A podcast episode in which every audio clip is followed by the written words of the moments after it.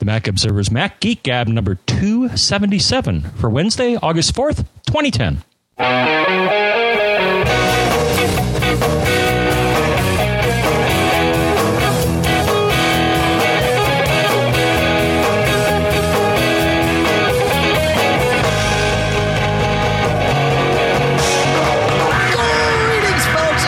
Welcome to a sunny afternoon edition of the Mac Observer's Mac Geek Gab, hailing here from Durham, New Hampshire. I am Dave Hamilton.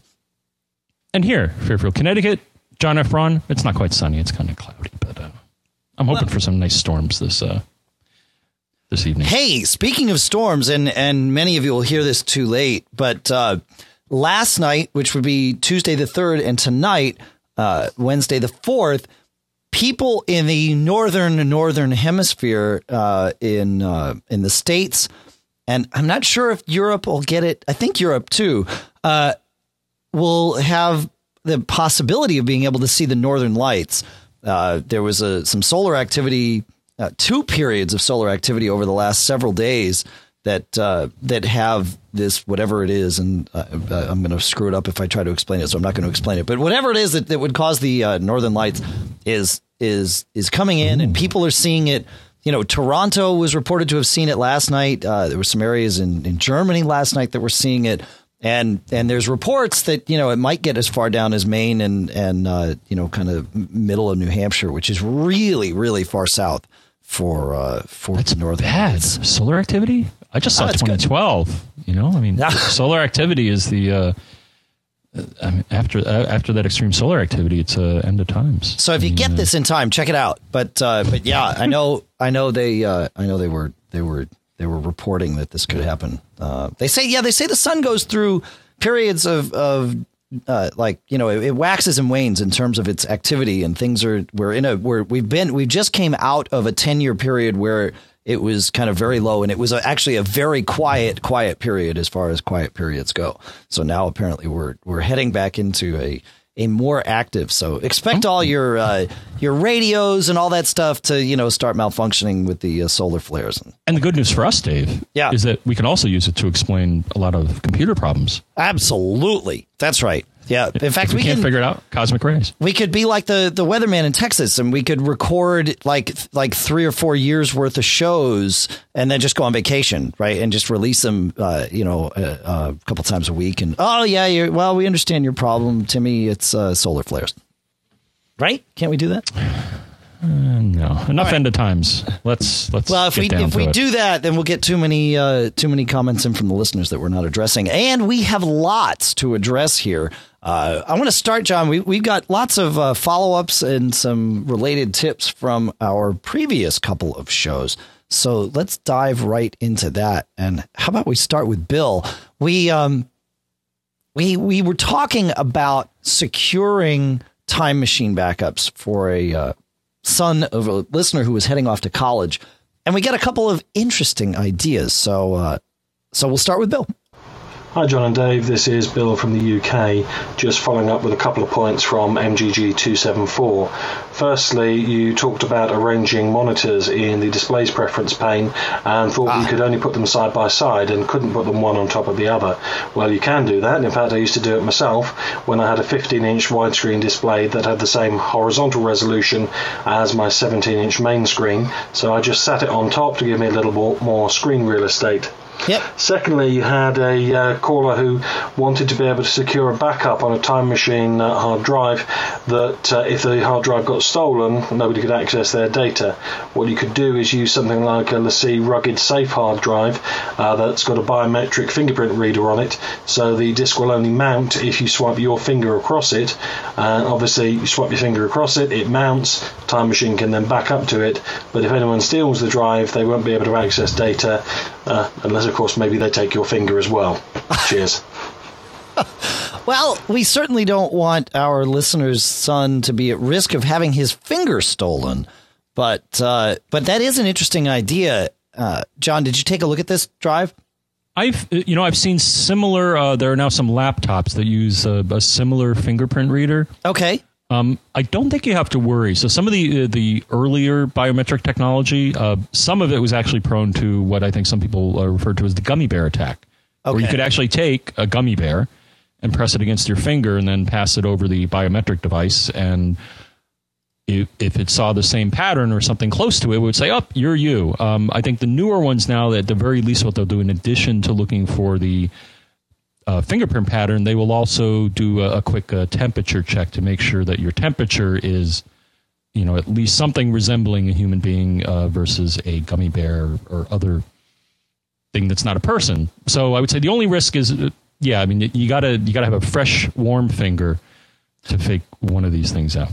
So uh, you need to have like a portable microwave oven with you. Is that what you're saying? John? You know that could, that's uh, as long as you don't put it on high and. The, the- the one concern I have, no, the on one concern, well, the one concern I have with some of these, Dave, though, is that you know some of these biometric things are, I mean, say you get a burn or something like that. I'm I'm wondering. I, I didn't find anything in the um, in the description of the the drive here. Uh, I'll read into it, but Okay. uh, I would hope that they offer a backup, like a strong password backup. Right. Because again, if if you get a burn or somehow you know hurt your finger and your fingerprint is not your fingerprint at least temporarily, then you're you're in a little bit of trouble. So so hopefully they offer multiple ways to, to get to it and and we've talked again about strong passwords and how you should choose a very good one but biometrics is uh, you know certainly a nice way to uh, secure these uh, again i've seen some uh, i think uh, ibm or now Yep. lenovo laptops that do the same thing so uh, very cool device we'll have to see if we can uh, get one of these and uh, check it out Check it out. Cool. Uh, along the same lines, uh, as far as encrypting time machine backups, Dan wrote in, and Dan pointed out uh, an interesting thing. I'll read some of his email here, and I'll I'll summarize some of it for for everyone. When you're backing up to when you're backing up Time Machine to a remote volume, either a time capsule or a hard drive attached to a shared Mac or an air disk or you know whatever it is if it's not directly connected to your Mac what Time Machine does is it creates a sparse bundle on that destination for your Mac and then inside that sparse bundle is what it dumps all of its backup data into. And that, that keeps things clean. If you've got four or five different Macs backing up to the same spot they each have their own sparse bundle that they manage and all the data for that individual Mac is in there and it keeps things from getting confused. It's very tidy. However if you plug your Mac directly into a USB or a FireWire hard drive or do it to another internal drive that you would have inside, say, a Mac Pro, well, then it does not by default create a sparse bundle. It just creates a backups.backupdb folder, if I'm not mistaken, and starts dumping the data in there.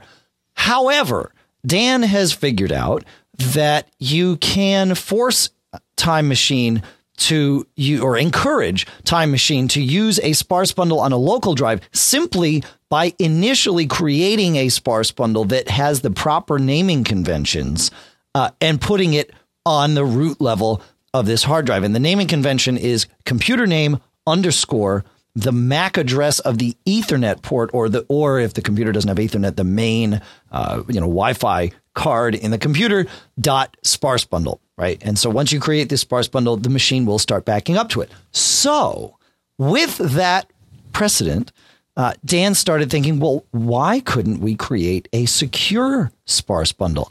And indeed, you can. What you do is you use disk utility to, to create an encrypted sparse bundle named, as we previously discussed, uh, enter the password and have it save that password in your keychain. Then you use keychain access, which is uh, applications utilities keychain access, to move that password from your login keychain, which is the keychain used just by your user, uh, and you move it to the system keychain, which is the keychain that the system uses and is the keychain that the time machine backup uh, will will look to, and then just set time machine to use your external drive. And he tried it, and it worked. And and the trick is that having that uh, password in the right keychain. And that way, when Time Machine on your machine tries to access this sparse bundle, it's as though it's not encrypted in that you don't need to type a password. Now, that makes it insecure. If someone steals your computer and your backup drive, well, if they can get into your computer, then they may be able to get to the data on the backup drive because it's because the password for that encrypted backup is stored in your uh, in your system keychain. However, if not, uh, if they can only take the drive and not the computer, then you're much better off because the backup is encrypted. So It's pretty cool. A, a little bit, little bit convoluted, but not too bad. Uh, pretty straightforward process. I like it. So Yeah. a good strategy would be at the very least to have a different password for your user and for the bundle. yes, that's right. yes, that's right.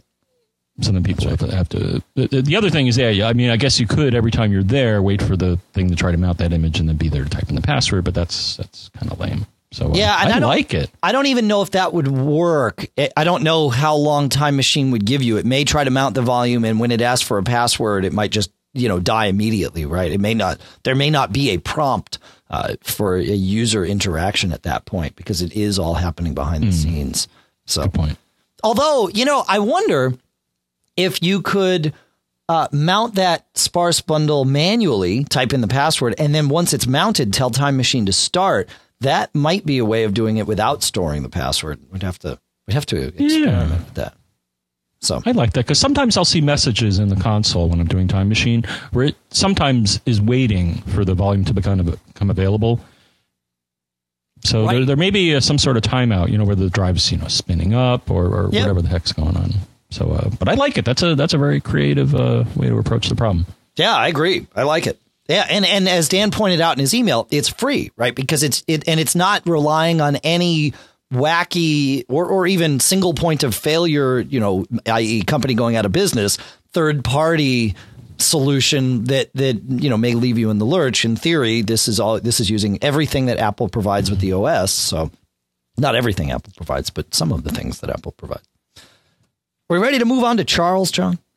we are not worthy. So, so this is the Charles. That's so, right. Um, so we had suggested in the in the uh, last episode a piece of software from CharlesSoft, and yes, this is the Charles from CharlesSoft. And I think what he's going to do for us is clarify a statement. So I made a statement which.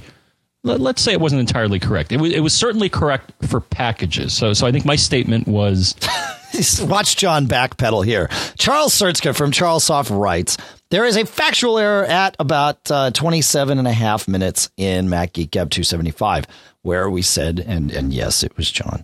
Uh, but, we, you know, that to be fair, we, we both have our, our uh, a long list of factual errors we made in the show, and we're always happy to make sure we correct them. Uh, where we said uh, because the fine uh, anything that's a package, you can right click on and show package contents, and it will do something similar to Pacifist. And John, you're right. If it's a package file and you right click on it, you'll get the show package contents icon. And this was for pulling fonts out of a specific backup. What Charles then there's an installer package, is what he's talking, and he's the expert. I mean, having written uh, Right. pacifist. So, anyways, So yeah, what Charles says is if you actually try this, you'll find that it's not the case. Since macOS 10 Leopard 10.5, the install packages have been flat files for which the show package contents menu item will not appear. The older package format was a bundle, so you will see this option on packages built for Tiger and before. But even there, if you try it, you will not see the package contents. Instead, you'll find a bunch of support files for the packages, scripts, README files, package settings, etc. The actual contents for those files are in a file called archive.pax.gz, which you'll need a tool to open like Pac- Pacifist. And incidentally, the PAX file extension is the original reason for Pacifist's name. Now, Pacifist will show the literal finder contents of such a package in its resources tab, but in terms of its primary function, uh, pulling an individual file such as the Andale Mono font out of the package, Pacifist is only drilling into a bundle so far as to find the archive file from which to extract the contents, as well as grabbing some extra support files to determine package settings and whatnot. And as such is really not very similar to the show package contents feature at all. And this is the only for packages built for Tiger and below. Again, the package format in Leopard is and up is a flat format, which is not a bundle, so you won't see show package contents. Awesome. Thank you for being thorough and uh, and clear on that, Charles. That was uh, that's helpful. And and yeah, it, it's good to know that even if you can dig in, you can't really pull that stuff out very easily because it's dug in, it's buried in that gzipped archive PAX file. Ready? And anything else to uh, to talk about on that one before we move on? I mean, I think I actually ran into. I think I ran into one of those when I was trying to uh, dig into the Office installer, and of course, G, GZ is gzip, and you can ungzip that. But yeah, it's Right. a hokey way to go about it. The the pacifist is a much nicer way to uh, pluck things out of. Well, the but even if you unzip it, that now you're left left with an unzipped package file, right? Which you need something to get into. I, I don't think you can. I mean, I, I'm sure there's other ways of getting in there, but I don't think it's it's not just a, a directory structure, is it? I think those Yeah, packs. I thought it was, but okay. suffice to say, pacifist is the best way. Yes. CharlesSoft.com. Any sort of uh, yeah, and I think it's twenty bucks, and, and I think it's it's well worth it to uh, Yep. whenever you need to get a single file, uh, because unfortunately the installer doesn't always give you an option to do that, as we saw. Yep. Some of them are all or nothing. Yep. All right. Michael uh, has a comment here about we had an issue where in I think 275, maybe maybe 274, we were talking about how there was um, on the iPhone and iPad there is no way to remove or or reset the previously used recipients list in the mail application, short of reformatting the phone. And Michael has a better idea. Hey guys, this is Michael in Boston. Uh, regarding episode 274's question about iPad mail, you don't have to wipe the whole iPad, just clear the mail settings. You know, that will, that will contain all the recent addresses and, you know, and unless the user is using POP for the mail, they won't lose anything at all. And it'll just be, it'll just work, I think. Um, you may have already solved this. And you may have already told him about it. You may have already put- posted on. No, we haven't. Uh, and and he and he's right. If you're using IMAP and you're storing all your drafts and sent and all of that stuff on the server and not on your iPhone, yeah, deleting the mail account and then coming back in, in theory, would do this. I have not tried it, but uh, but in theory, could could clear that out. But would, one would have to test. Anything anything on that, John? Before we uh, before we go on to Kevin here. No, that sounds reasonable. I think we we, we uh, yeah, the restoring the whole device is uh, overkill. Yeah, although I'm not convinced that, that you know now that, that the more I think about this, I'm not convinced that resetting the mail settings is going to do it because you could have multiple mail accounts, and I'm not convinced that it starts uh, that it stores all of that stuff in the uh, in, in it, that it stores it per account, right? It may store it system wide, in which case, um, you know, if we go out to mail. I don't. Yeah, there's no way. I mean, I can delete individual accounts, but I, I maybe if you delete all the mail accounts, but but even then, I mean, I, yeah, I don't know. I don't know. All right, uh, Kevin has a comment about uh, mail and filters not working. Hi guys, it's Kev, uh, Coder Kev. Uh, I'm right in the middle of listening to uh, podcast seven uh, two seventy five, and you were talking about uh, mail problems, uh, specifically rules not getting applied. One of the ways that I found around that is in mail to use smart mailboxes, um, because then uh, the content that I want in a folder goes to the folder it's supposed to go to, regardless of whether I've already seen it or not. Just thought I'd uh, give you that little tip. Thanks, Kevin. Uh, yeah, that will work. The issue with smart mailboxes is if you wanted it moved from your inbox to a specific mailbox, smart mailbox won't do that. However, uh, but smart mailboxes will ensure that any mail that's in the system or matches the filter criteria that you set up appears in your in your smart mailbox. Yes. I don't use them. I, I should probably start. No, I'm I'm I'm I'm I'm all up on rules right now. I mean, you know, I'm Yep. uh, Yeah. I'm up on I'm definitely up on Mail app and I'm up on the rules and haven't had any problems with any of my rules. You know, I put them all in the right order and they seem to do uh, what I want them to. But Yep. Yeah, smart mailboxes can be pretty cool. Um, uh, you know, different use case, but uh, but they nonetheless can be pretty cool. I, I I think one I could do. So, for example, I, I pointed out in the past one thing that I really liked about mail is that so I have two separate mailboxes. One for feedback at macgeekgab.com, Dave, yes, feedback. And another one. MacGeekGab.com. and then premium. So I have two separate mail folders, and based on a rule, I put things addressed to feedback in one folder and premium in the other folder. And I think someone suggested, well, you know, you could just make a smart mailbox to consolidate those two rather than highlighting. Right. So what I do is highlight the two mailboxes and then it shows them in a single view uh, as as a single inbox. But I could certainly Yep. use a smart mail. So I think I'm going to do that right, not right now, but Okay. soon. Okay, good. Uh, you know, one thing that I use smart mailboxes for was uh, a couple of years ago on vacation. I knew we were going to the lake or, or something, and I knew I was going to be keeping an eye on email and wanted to make sure, you know, but I get a lot of email. So I wanted to make sure I was seeing any emails that came in from you know anybody on the TMO staff or Backbeat staff or you know a certain group of people, and I didn't want those to get buried in the deluge of press releases and all the other you know happy haha that comes in. So what I did was I went into Address Book and I created a client group uh, or a, a contact group, sorry, called Priority Senders, and then I went back into mail and I created a smart mailbox that said, you know, put all anything that's in my inbox that also is part of, you know, from an address in priority senders contact group, put that right here. And it worked great. It, uh, you know, everything was, was, was shown right up. It, it filtered through all the cruft. It really, really worked well. So I share that little tip because that's what we do here is we share tips and other, you know, fun stuff like that. Uh, one last, one last tip to share, John, from John, kind of a, a, a crossover from our tips section to the question section, right? Mm-hmm. right.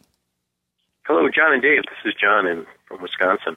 Um, following up on the Mac Geek Gab 275, when you're talking about using terminal to get into uh, a remote uh, computer to uh, check diagnostics. Um, I'm trying to do that right now where I've got the spinning beach ball on, on my MacBook Pro. And when I try to use terminal using SSH, as you mentioned, um, when I get to the password, it doesn't seem to accept my password.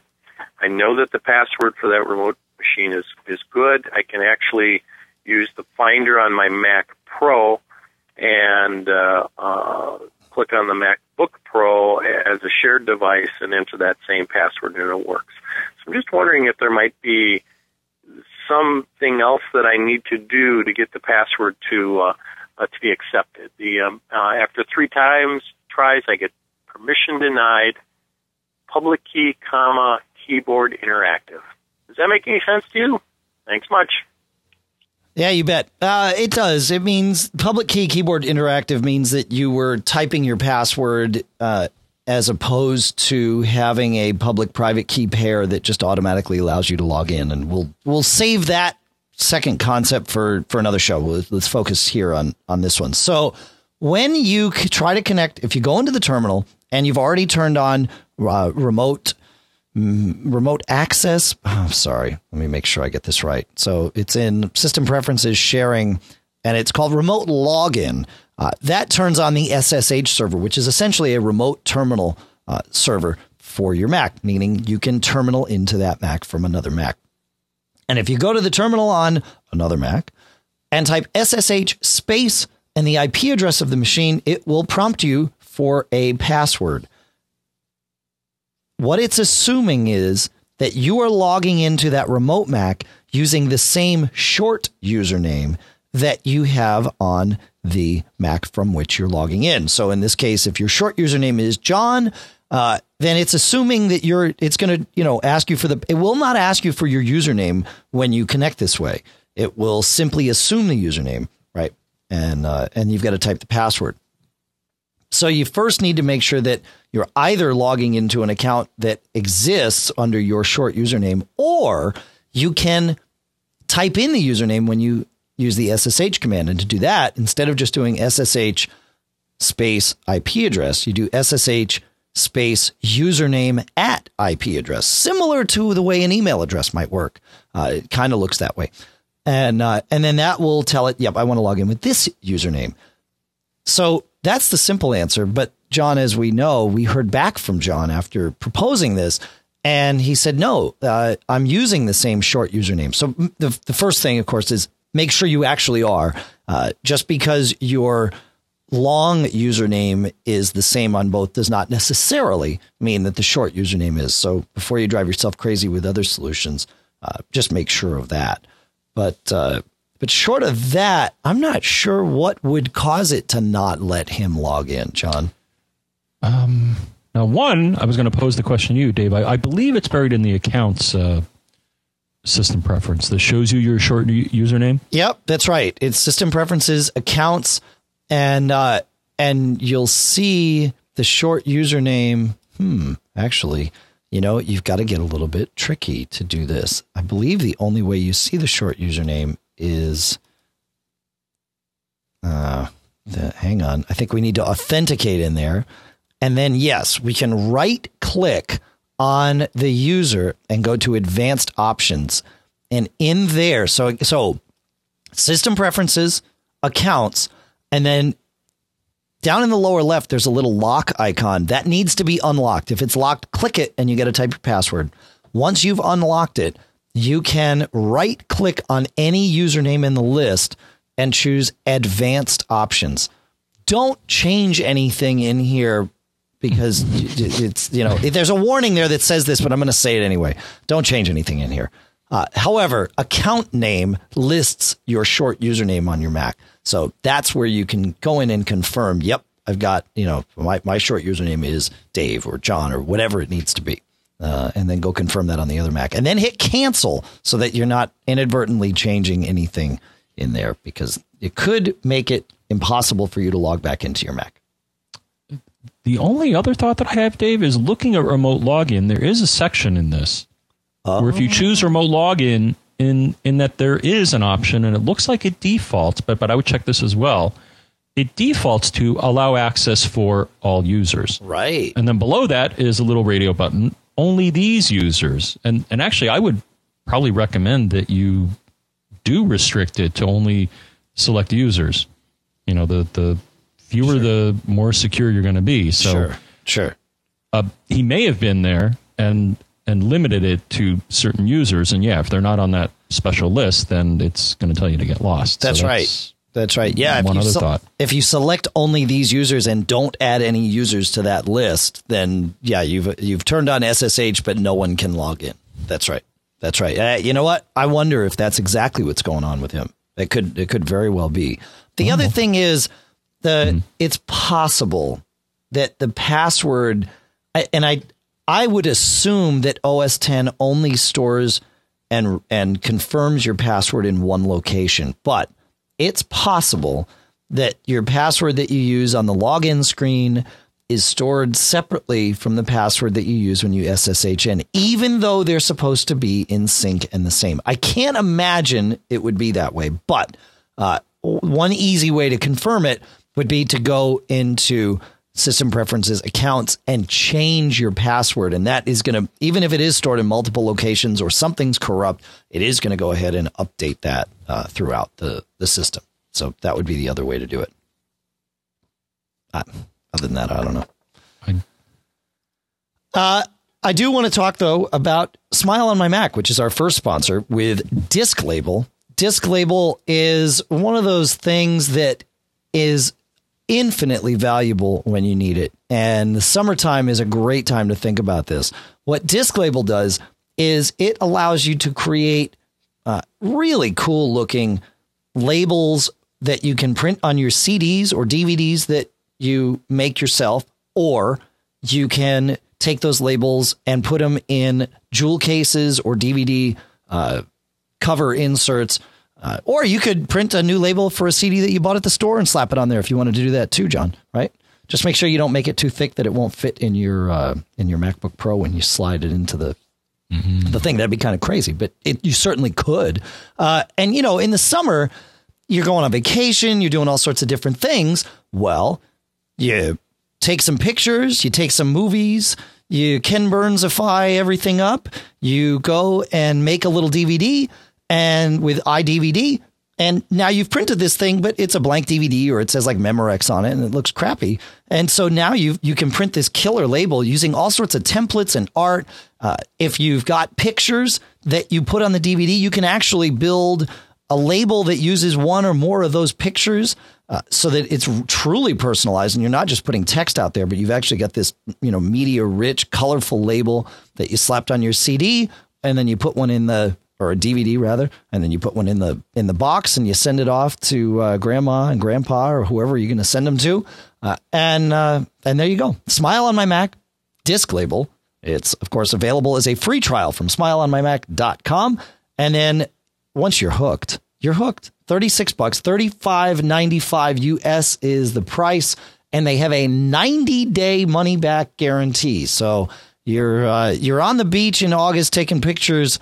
If you're not happy with the DVD you've made, you've got you know it could be you could be sitting in front of the fireplace uh, three months later. But uh, but my guess is you're going to be ecstatic with it. You're not even going to think about it when you're sitting in front of the fire. You're just going to watch your warm movies from the summer and enjoy it. So, Smile on My Mac disc label. Should we go through contact info, John, just to make sure everyone knows how to contact us? Yeah, I think I touched on it before. You did. You mentioned it, and that, that's sort of what reminded me. Feedback at MacGeekGab.com, just to say it for the third time and make sure we get it in there, is the email address to which you can send text questions, audio questions, screenshots, movies. Frankly, you can send whatever you want to that address. We've got more storage than we know what to do with here. So, uh, so bring it on, and uh, and and do try to keep uh, your emails and audio comments as concise as possible to make it easy for us to not only read them uh, or play them on the show, but to listen to them while or or read them while we're doing our our show prep. Something that's going to take us you know twenty or thirty minutes to get through. Uh, frankly, is going to take longer for us to even get started on than than something that's that's really kind of concise and And if at all possible, whenever you can, if you can give us, uh, you know, as, as best you can, like System Profiler, I think is a great tool to help us out here. But specifics regarding the model of your computer, the version of your operating system, or Yep. peripheral that you're having an issue with, sometimes we have to dig a little bit and get creative to kind of nail it down. And and I understand all the options that are available on a piece of hardware or software that you, you're having an issue with. So uh, that is always helpful, and for the most part, that that comes along. But Yep. 206 666 Geek is the number to call, and Geek is. Four, three, three, five. You can Skype to Mac Geek Gab, and uh, you can follow us on Twitter. I am twitter.com slash Dave Hamilton. My friend and co host here is twitter.com slash John F. Braun. Twitter.com slash Mac Geek Gab is where you will see tweets about the show and notes. Twitter.com slash Mac Observer is kind of the the parent account for Mac Observer. And twitter.com slash Pilot Pete belongs to that guy that's been too busy working to join us lately, but hopefully uh, hopefully we'll get him here soon. So all right. On to uh, on to some questions here, John. Shall we? Surely. Shirley. Quit calling me Shirley. I told you that last time. Uh, don't make me rant about the pig again. So Kirk writes, I have a current Mac Pro quad core running Snow Leopard 10.6. From the very beginning, I've had issues with my system's audio. Every time the system is rebooted, I have to go into sound system preferences and change the sound to be directed to my line out or external speakers. If I don't, the system always defaults back to the internal speaker. I really have no idea why. I don't have any other issue with the system. I'm not sure if you guys have heard of this or not. Okay. So this is very interesting to me, John, and even more interesting the second time now that uh, that I've read it through. And the reason that it's interesting is because many of us would very much like to have our internal speakers active, even if the computer thinks something is plugged into the line out. But the reality is, at least on any computer, any Macs that I've used recently, that is not allowed by the software. Now, maybe the Mac Pro is different. Uh, maybe it's, you know, maybe it, maybe you can do this on the Mac Pro, but I certainly haven't been able to do it on any of my laptops or iMacs uh, that I've purchased recently. So, uh, so this is a little odd, and I'm going to assume it's not supposed to work that way. But even if it is, it should remember what you've chosen, regardless of what the other options are. So, uh, my thought, John, I had two thoughts on this. One is reset the PRAM, right? It's a new machine. Maybe something's funky, and that means reboot and hold down Command Option PR. The other involved one of my favorite troubleshooting tricks, and and that is deleting the related plist file, right, John? The the question is, you know, what's the related plist file? And and and you may be asking, how do you find the related plist file? Dave, how do you find the related plist file? You know, John, it's funny you should ask because just earlier today I had to go through this for a question that we prepped for the show. Uh, yeah. So what I do is I know that plist files are stored in the library folder, and I took an assumption that this plist would be stored in the root library folder and not my user library folder because audio settings are a system setting. So I went into the library folder and I created a custom search. Now the way I did this, it gets a little convoluted. And John, if you know a better way of making this happen, I'm all ears. Because what I have to do, the idea is I want to do a search and I want to filter down only items that have been updated today. And then I want to sort that by date modified. Uh, so in the Finder, the first thing you got to do is go to the View menu, go to Show View Options, and make sure that Date Modified is checked. If it's not, you won't have the option to sort by it, and that's important for what we're about to do. Uh, then the second thing I do is I open up the library folder and I type something, even just gibberish, into the Finder's search field. Then, uh, so you'll see you have search this Mac contents and uh, you know that that's your option at the top of the screen. I change that to search library, and from contents I change it to file name because it doesn't actually it doesn't matter. It could be anything. And then all the way over at the right, I hit the plus sign, which lets me add a find criteria. And to that, I I set last modified date to within the last one day. At that point, I'm now looking for a file named gibberish whose last modified date is essentially the last 24 hours. I then go delete the gibberish, and usually that uh, that shows up all the files inside the library folder that are this way. And then I go and sort by the date modified, and then I open up system preferences and edited my sound. And immediately I saw float to the top of the list the fold the file uh, in library slash preferences slash audio. Uh, the file name is com.apple.audio.systemsettings.plist. So you can then navigate to that file, delete the file, and immediately reboot. System should create a new version of that file. If that was corrupted and that was causing your issues, you're good to go. So that that's my that's my story. Do you like that, John? Got a, got any better ideas on creating that find? I like it. That's exactly the approach that I would have taken, Dave. Fantastic. Well, then why did you ask me how to do it? Because you asked me to ask.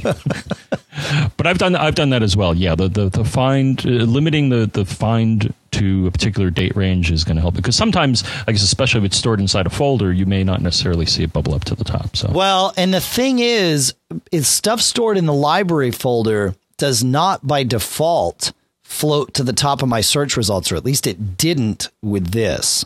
Um, so if I'm just searching this Mac and and doing this, I don't see uh, that file.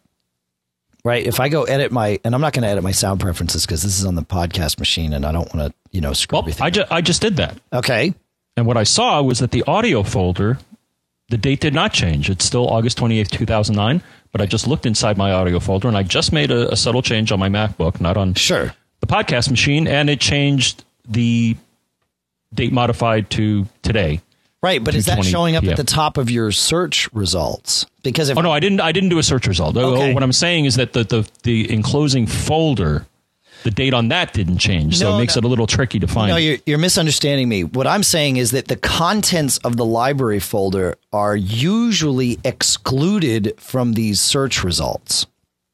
So it, it the only way to to see which preference file is updated is to force the search to look to, to narrow the search to only look inside the library folder. At that point, it will include contents from the library folder in the search results. But if you just choose this Mac as opposed to your specific library folder, it will not show you the which files being updated. Does that make sense? You I think I understand you because well, what I do, for example, so I'm on my preferences Yeah. Well, you got to create the. You got to create the. Yeah. Yeah. and I did a find and I said last modified date within last one day. Right. But And uh, com.apple.audio.systemsettings.plist did show up as being recently modified. okay, how, what's your search above where it says last modified date is within the last one days? What does it say above that? It says search. Preferences. Okay, so you've Search chosen preferences. Preferences. Now choose search this Mac. Right, move it from preferences to to this Mac, And Oh, well, that's insane. well, no, but but it will illustrate my point, and that point is that your preferences folder will not results from your preferences folder will not show up when this Mac is chosen.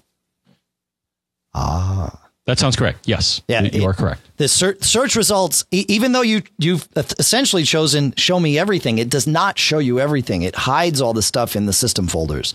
So you've got to drill down into there and force it to show you those. But uh, Right. handy troubleshooting technique. Yeah. Yeah, what I find aggravating is that I don't know if I'd expect it is that the, the, the, the folder that contains that its date doesn't change. Nor should it, because the because Well, you have not you have not changed the uh, contents of that folder. It still has the same files in it, right? It's just that those that file has been updated. So Yeah, and then the the last option, especially with a desktop machine, whenever I hear problems with parameter RAM, uh, last I checked, most uh, maybe not with the most recent Mac Pros, or maybe they do, but most of these have a the, one of those tiny little batteries. yeah, I think yeah, it could be. Yeah. Now, there's a new machine. I don't know. You know, you may want to make sure it's seated properly. Uh, I know my machine has one of those, you know, 3.6 volt Yep. little batteries, and I'm I'm pretty sure most of the newer Mac Pros, may, not not the portables. I think the portables tend to not have those, but I think the larger machines tend to, and you know, the battery may be loose, or, or who the heck knows. That, Right. That's about the only other thing I could think of. But uh, but definitely a good search tip, Dave. Thank you. Yes. Yeah, you bet. All right. Uh, on to Lawrence. Lawrence says, has a mail question. He says, My practice has been to use my deleted mail folder in mail as an archive folder. Items that are live remain in the inbox, but as soon as they are dealt with, they are deleted. And I want to retain the messages in the deleted folder in case I need to refer to them or check something or whatever. I've always used multiple Macs, but on my main machine, the deleted messages was on my hard drive, not on the mail server. And I only deleted mail on my main machine. This cluttered things up, but at least it kept it kept things straight, and I was always able to find an old message. But with my life straddling some three to four machines, plus an iPhone, plus an iPad, I felt this was no longer practical, so I started to keep the deleted on the IMAP server. Things were fine and no problems, and then I checked for a message and couldn't find it. It seemed my wife's new machine, a lovely little MacBook, created an account for my and, and I I uh, created an account for myself there. Uh, it seems the default for deleted messages is one month uh, to be deleted from the server, and, and that means Mail's setting for deleted me- messages is to remove them from the trash or from the server after one month. After being a little upset, I went through every machine and made sure this was changed to never. Then I noticed that deletes were still disappearing. I checked every machine and they were fine. And then I found the iPad has the same default setting. And it's true, the iPhone has the same default setting too. So Larry has three questions. Number one, is there any way to get back the deleted items that were removed? Uh, I do have a time machine backup. Number two, is there any way to ensure this never happens again? Other than begging Uncle Steve to change the default. And number three, should I be archiving these old messages another way?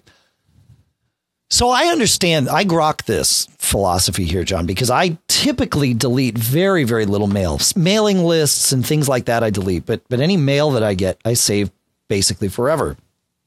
And it would sure be nice to save all that in the trash folder or the deleted items folder because most mail programs, including those on the iPad, uh, have a dedicated button to send something straight to the trash. And that dedicated button could very well be repurposed to send something straight to the archive, and that would be beautiful. Uh, however, it it's risky because the trash folder is one of those kind of special purpose folders, and its special purpose is to make things go away. So that's bad. Uh, so to answer question number one, if you have a time machine backup, yes, you should be able to find the deleted items if you have a backup that goes back far enough. In fact, Mail has an interface to do this. You just go into Mail, go into your deleted items folder, and then hit the time machine button. And it should bring you to your deleted items folder in Time Machine, and you can trace back and find it. Anything you bring back will then automatically be uploaded back to the IMAP server for all the other clients. So that's step one. Uh, step two, I, I don't know of any way to tell a server, even if you're told to delete a message, don't delete it. So I don't think we have an answer for that one, John, do we? No, not unless they're keeping it back up, which I really kind of doubt. Right. That's true. They could. Uh, so number three is that I would, and this is what I do, uh, is I instead of using a trash folder, I use an archive folder, uh, which is one I created, so I know that it has no special conditions applied to it. And then I use something called Mail Act-On, which is from indev.ca. And what Mail Act-On lets you do, it's really cool. John, you may actually like this now that you're, I know we've talked about it before, but now that you're a mail guy, you might actually listen. Uh, the, What? the the concept is mail rules are only applied when mail comes in right? You know when it when it checks mail it comes into the inbox it applies the rules and then that's it. Now you could go through and reapply rules but but by and large that that's not how it works. What mail acton lets you do is define rules that aren't processed when mail comes in but are processed on keystrokes. So i have a keystroke I, I used, you know, control, uh, well, it's control T, and I'm not going to go into why it's control T, but it's control T. And what control T does is any messages, message or messages that are highlighted at that time are immediately moved to my archive folder.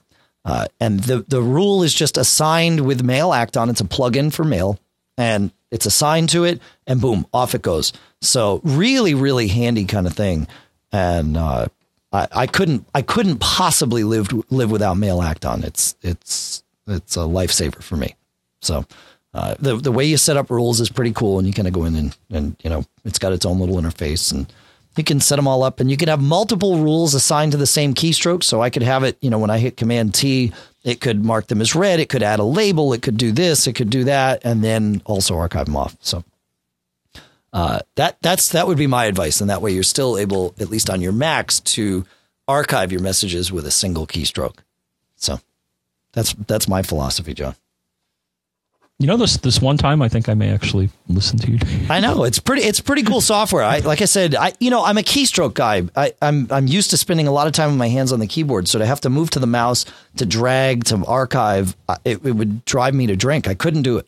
I, I, couldn't do it anymore. And it Mail Act-On is the one thing that makes mail Apple's mail app usable for me because other because I I, I want to be able to move very quickly through things and I use the arrow keys to go up and down in my mailbox and page up and page down to read and then I just want to file and move on to the next message and to have to bounce and drag and click and I would jump out the window first. So it was it was a hard day when Mail Act-On needed to be updated and wouldn't work in whatever update of the OS uh, I needed, but uh, but thankfully that day is long long since past. Should we go to Matthew? Yes, we should. I think I I think I got this one. All right. Matthew writes, uh, guys, I have a Canon T1i camera and it records HD video. The problem is that the video is uncompressed. I have been using iPhoto for my picture management. Is there a way to compress these videos within iPhoto? Mr. Braun, take it away.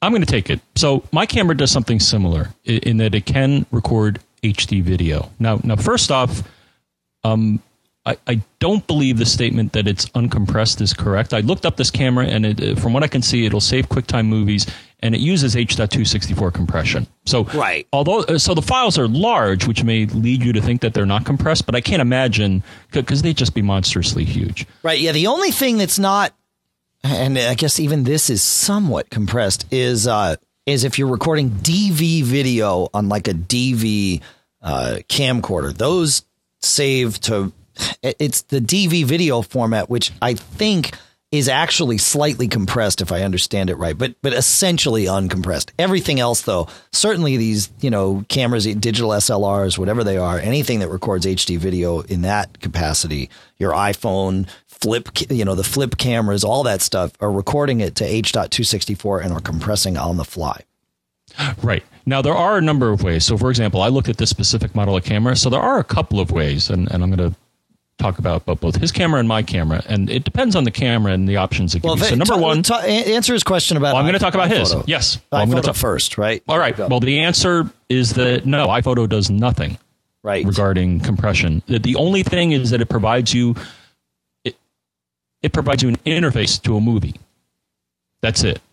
I mean, if you click on the movie, it's not going to do anything. It, what will happen if you do double click on it, and, and at least uh with my setup, it does this. It'll launch the QuickTime player. Right. So maybe I'll go there first. Okay. I'm going to bounce back and forth. So the one option is that if you do double click on the movie with an iPhoto, it's going to launch the QuickTime Player. Now there is one way to make the movie smaller. Now it's going to involve a little hokey pokey here. But if you look, if you go to the QuickTime Player and then you go to the File menu and then you say Save As, you're going to notice the initial choice is movie. But then if you click on this little uh, pull down menu, you're going to see a whole bunch of options here. And as you can probably guess, and I'm looking right now, so at least my version of the QuickTime Player, I see iPhone in parentheses cellular, iPhone, iPod, Apple TV, computer, and then HD 480p, HD 720, and HD 1080p.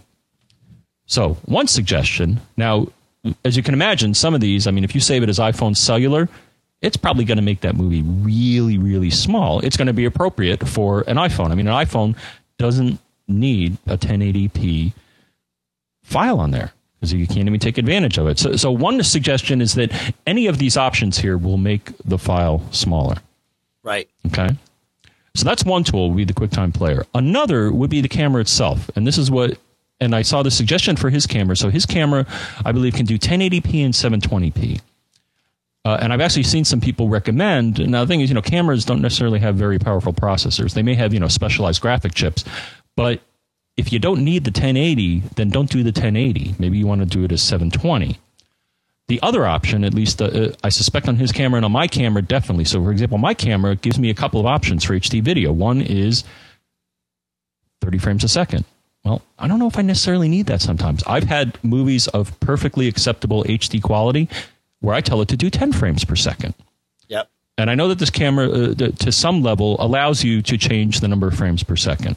So, and, and this is going to lead into the, the third tool, which I think is an awesome tool that I've used for this. So, so the suggestion again is reduce the resolution to what you need and reduce the frame rate to something acceptable. If you reduce either of those, you're going to make the file smaller. Now, the tool that I like to use, and this is actually something I used back when I had my lowly PowerBook G4. One thing I would try to do, uh, and I had the TiVo while I had that, is the TiVo. Of course, I had the HD TiVo. I would download the HD videos from the TiVo to my Mac. Then I would load them up on this machine and bring them to a friend's house, and we would watch some of the programs that I recorded. Well, the thing is, you know, the G4 is not a terribly powerful machine, and what would basically happen is the parameters for this movie, because it basically was downloading the raw HD video off of the TiVo, these files were huge, but they were also at a rate where the machine just couldn't handle it. It was stuttering, it was dropping things. How the heck would I reduce the, the processor requirements to play this movie? Well, how the heck would you reduce the process requirements to play that movie, John? Well, here's the tool that I found, Dave, and this is an awesome tool. It's actually, I believe, a graphical shell to some command line tools because you don't want to be messing with the uh, command line. And it's a tool called FFmpeg X or 10. I'm going to say FFmpeg X. Okay. And what this does is provides a nice graphical shell, which allows you, I'm going to call it transcode, and it allows you to take a movie in pretty much any format and change the parameters for it. And so what I would do is I would take the video off of the TiVo, and it would typically be a 1280 by 1024 or something like that. It would be at a certain kilobit per second throughput rate, and it would be set at a certain frame per second rate. Well, this tool will let you very will find let you fine tune these values so you can reduce. And basically, what I did to make it so that it wasn't taxing the processor on my G4 so much is I would typically reduce all of those. I would reduce the resolution to something not quite as large as full HD. I would reduce the kilobits per second rate, and that you know reduces the horsepower that you need to process it. And sometimes I would reduce the frame per second because you, you can probably get by with less than 30 frames per second. Right. And that's that's my recommendation. So either do it on the camera, do it through QuickTime, or do it with FFmpeg X. All right, uh, a couple of other options, it, it, and that's it. Uh, that, that, that's the answer. Is that you, you, yes, it's compressed, but you can make it even smaller, and you'll lose data in the process, which makes you know. Uh, there you go, makes it less quality but smaller movie. Handbrake is another option. Uh, you can point movie files to it. It's not just for DVDs, but uh, so you can you can do it that way. And then VLC uh, is another graphical way of saving files. You can use its uh, transcode save to file, and uh, and you save it out, and, and off it goes. So those are your those are those are two more options if you want different ways of converting, I think that does it. John, I want to talk about our second sponsor, which is Circus Ponies and Notebook, Notebook version 3.0. You, when you start up Notebook, you see a very familiar white line notebook interface.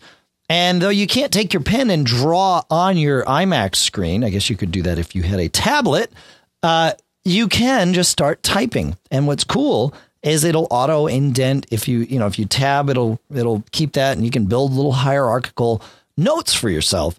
And the idea is you can build notes about a specific subject or a topic or perhaps a class you're taking, anything in your life where you want to organize all this stuff together. And you can create multiple notebooks uh, inside this one application. Then you can also, it's not just about text, you can also pull in PDFs, you can pull in images. If you have a scanned fax, you can pull that in. And it can even scan through the fax and turn the fax back into text uh, if you've got a scanned document like that. You can tag these items. You can put uh, stickies on them. You can put notes on them. And then you can search and you can search by what you remember. So if you know, I, I know I put a note on last Thursday. Well, go search for everything you did last Thursday and boom, it will find it. If you know, oh, I typed this, but I'm not sure where, boom, it'll find that. So this is Circus Pony's notebook for all your personal and professional projects. Uh, it is your digital hub. It is available at circusponies.com. And the price, of course, is a free trial.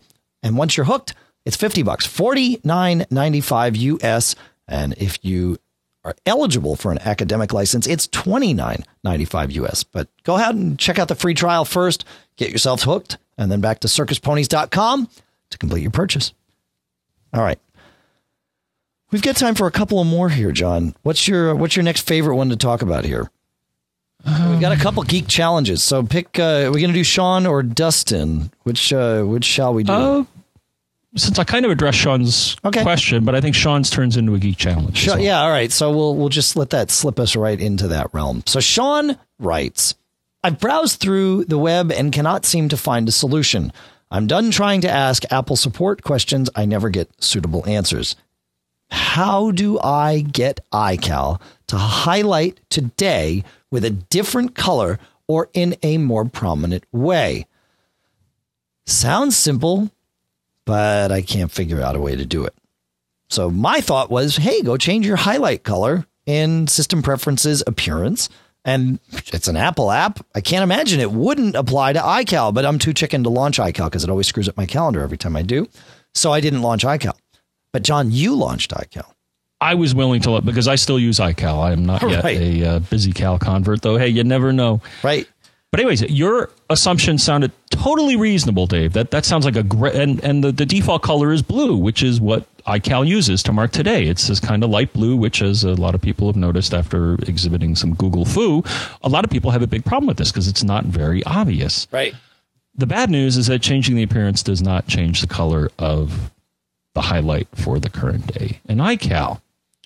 So I'm, I'm going to describe the how I came to the conclusion that you cannot do this. So one thing I did was go into the preferences and look everywhere. Look in every little nook and cranny. I could not find anything. iCal actually doesn't have very extensive preferences. The other is that you may want to try, and, and I tried this and nothing really came up, is to try every combination of interesting clicks on the item that you want to change. And so I tried that. I tried control, option, command, clicking on the current day. Nothing would come. I was thinking maybe there's a secret little setting saying, you know, change the color of this. Nope. So the other thing I did, and this is a pref pane that I, I like to use, uh, but nothing came up in here either. It's called secrets. And it had a couple of iCal secrets, but none of them had anything to do with this value. Then the other thing I did was to hop into the plist file for iCal and look in there. And nothing jumped out at me. I saw a lot of things that seemed to have to do with window coordinates and stuff like that in the last timestamp when they contacted the mothership and, and all that stuff, but nothing having to do with any sort of color. And then the final thing I did, and do not do this, but I actually may mess with this a little more, but I caution people not to do this.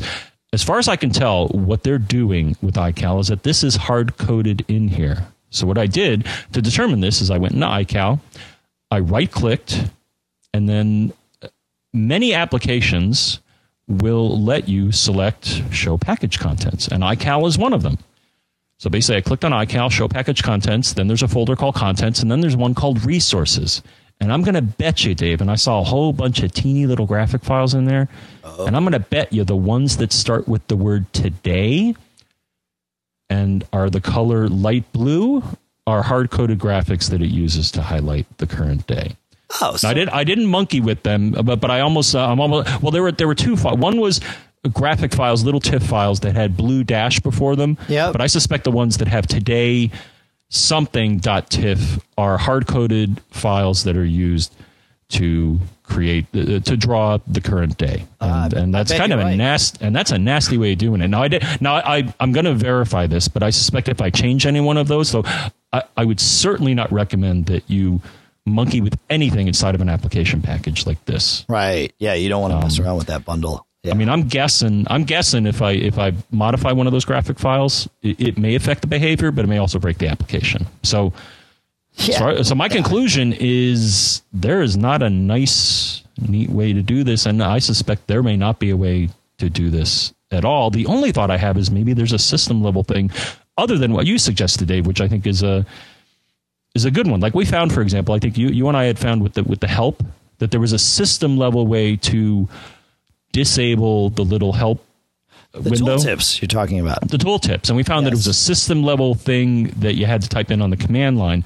Maybe there's one similar. That though I would, that, though, no, it would have to be what you found. I think what you found is the way it should be done, but iCal doesn't pay attention to it, and that that's sad because it, it really. I I- I searched quite a bit, and a lot of people are really aggravated with this because it's not always obvious. Uh, The, the color it just doesn't provide enough contrast for a lot of people for them to to see what today is. Right.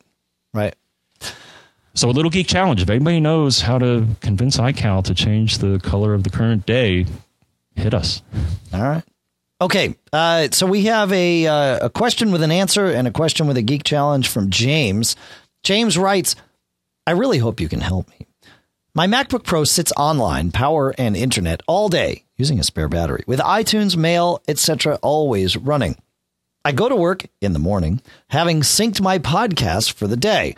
But when I get in from work in the evening, I have to manually check for new podcasts, iPhone, iPhone, iPod apps, and download them. 95% of the time, I have all the iPhone, iPad updates and latest podcasts, but I obviously have to wait for them to download. Uh, and sometimes that can take a while, especially with these larger, longer podcasts. Is there an Apple script or an app that you know of that would auto download all the latest podcasts and all the latest apps when they are available? Uh, and throughout the day. Okay. So for things like this, I always start and usually end uh, with Doug's Apple Scripts for iTunes, an excellent site uh, where there's just all this great stuff. And sure enough, there's one script out there to pull down podcasts. Now, to be fair, you can do this in iTunes, right? I mean, you can go into iTunes and tell it to check for podcasts hourly if you want. So that probably would get you what you need. However, uh, there is one script that I, I, again, it's one of these can't live without kind of things. It's built not to address this problem, but it's built to address the problem where when you haven't listened to X number of episodes of a podcast, iTunes decides not to download that one anymore and it puts a little exclamation point by it. And that's sort of a pain in the neck because you want it to come down. You want this new, you know, you, maybe you do want this podcast. You know, for me, if I don't want something anymore, I unsubscribe. But just because I haven't listened in a couple of weeks to any given show doesn't mean that I, I, I don't want the, the most current ones. In fact, this weekend I had a lot of time in the car and I had to go through and, oh yeah, update all these because I, you know, I want the latest episodes of, you know, No Agenda and, and all this other stuff that I like to listen to, right? Uh, because that's nice in the car. So what I use is an Apple script called, and we've talked about it before, called Update Expired Podcasts. And when you run this script, it updates every podcast, including all of those that have been marked as that iTunes has has itself marked as, yeah, I don't want it anymore. So uh, you could use, uh, you could run that Apple script and and have that be your, uh, you know, update your podcast and, and download everything. That that will work. Now, as far as scheduling it, uh, you can you can actually schedule Apple scripts with iCal. Uh, there is a way to do that. You set up a little alarm and you tell it when this alarm goes, instead of playing a sound, run an Apple script and you can have pointed at that Apple script. If you want to do something a little differently or you don't want to use iCal, uh, there is script control from appsandmore.com or Cronnix, which is at code.google.com slash p slash Cronnix. Either one of those will allow you to schedule a time when you want an Apple script to run. So you could say, you know, run this if you know you're going to be home at five every day, have it run it at, you know, 430 and it, you know, then it starts the process and, and off you go. Now that's podcast. As far as doing this with apps, I found nothing. Uh, it might be possible to do a Apple script that uses UI scripting to go through this, but I couldn't find anything that anybody had done already to auto update apps. So perhaps we'll we'll float that as a as another possible geek challenge. I don't I don't have the magic answer on that one, John. Mm-hmm. You, you got any got any thoughts on that? No. Okay. Uh, all right, so let's end with a a a geek challenge because I, I definitely don't know the answer to this one, and I think it's a, another good one to throw out there. Uh, Frank writes, I use my flat screen as my second monitor. I have mirroring turned off, and I use the flat screen for watching video, YouTube, Hulu, VLC all day long. I would like to watch the second monitor in full screen mode while I'm doing my work on my MacBook Pro, the same computer, using its internal screen. The second I try to do something on my MacBook Pro screen, though, the secondary monitor exits full screen mode. Is there any way to keep the secondary monitor in full screen mode while using the MacBook Pro screen in regular windowed mode? I would love to know this too. I don't use it that way often, but there are times when I have, and that would be very handy. Uh, but I don't think there's a way, but if there is, perhaps someone knows. Perhaps. Do you know, John? I don't know. I don't do a lot of uh, multi-screen action here. Oh, that's right. You're not that. Uh, you're not that guy. So, right. Not yet. Not yet.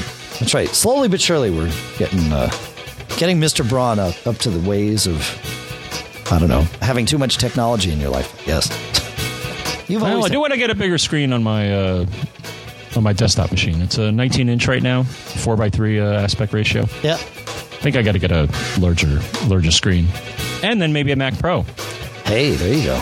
And they're going nuts these days. Yeah. What did I just see? 12 core? Yeah. I don't know if I need that much. But You do. If you get a Mac Pro, then you can start doing some of the audio processing and stuff. Would be good. Yeah. okay. Uh, Michael Johnston from the We Have New commu- the How you doing, John? Everything going all right? Take two. Okay. Michael Johnston from the We Have Communicators podcast converts the show to AAC for you and for us. CacheFly, C A C H E F L Y dot com, provides all the bandwidth to get the show from us to you. Blog World Expo is October 14th through 17th out in Las Vegas. And uh, through uh, through September 15th, you can get 20% off of a Blog World ticket by using a special code. And what is that special code, you might ask? What's that special code, Dave? That is Observer VIP, O B S E R V E R V I P, because you are very important people. So that's uh, that's how you'll get your discounted Blog World pricing. The podcast, let's see. Oh, and uh, next Tuesday night, I am down in Princeton, New Jersey. I think I'm going to be doing a uh, at their speaking at their mug. I'm going to be doing a cool stuff found kind of roundup for uh, for the group there. So that that should be a lot of fun. If you are down in Princeton, attendance is free. If you are a member of the mug, you can take part in their giveaways and such. So. Uh, the so that's next Tuesday night down in Princeton, New Jersey. Come out, say hi. It's a it's a good group. I love. I did it last year. Uh, happy to do it again this year, and I hope to do it again next year. Podcast market uh, podcast marketplace includes the A2 desktop speakers from Audio Engine, Yojimbo from Bare Bones Software, Disc Label from Smile on My Mac, Notebook from Circus Ponies, and Gazelle gets you 5% bonus with coupon code MacGeek when you trade in all of your used electronics. All through the Backbeat Media Podcast Network. And with that, John, it is time to get out of here. Out of here. Did you have we're, your? back Uh, on, we're back on Monday, right? I believe so. Did you have your caffeine? Uh, no, no, I've had no caffeine today. I should have. I was up till like 3 a.m. I played a gig last night. So.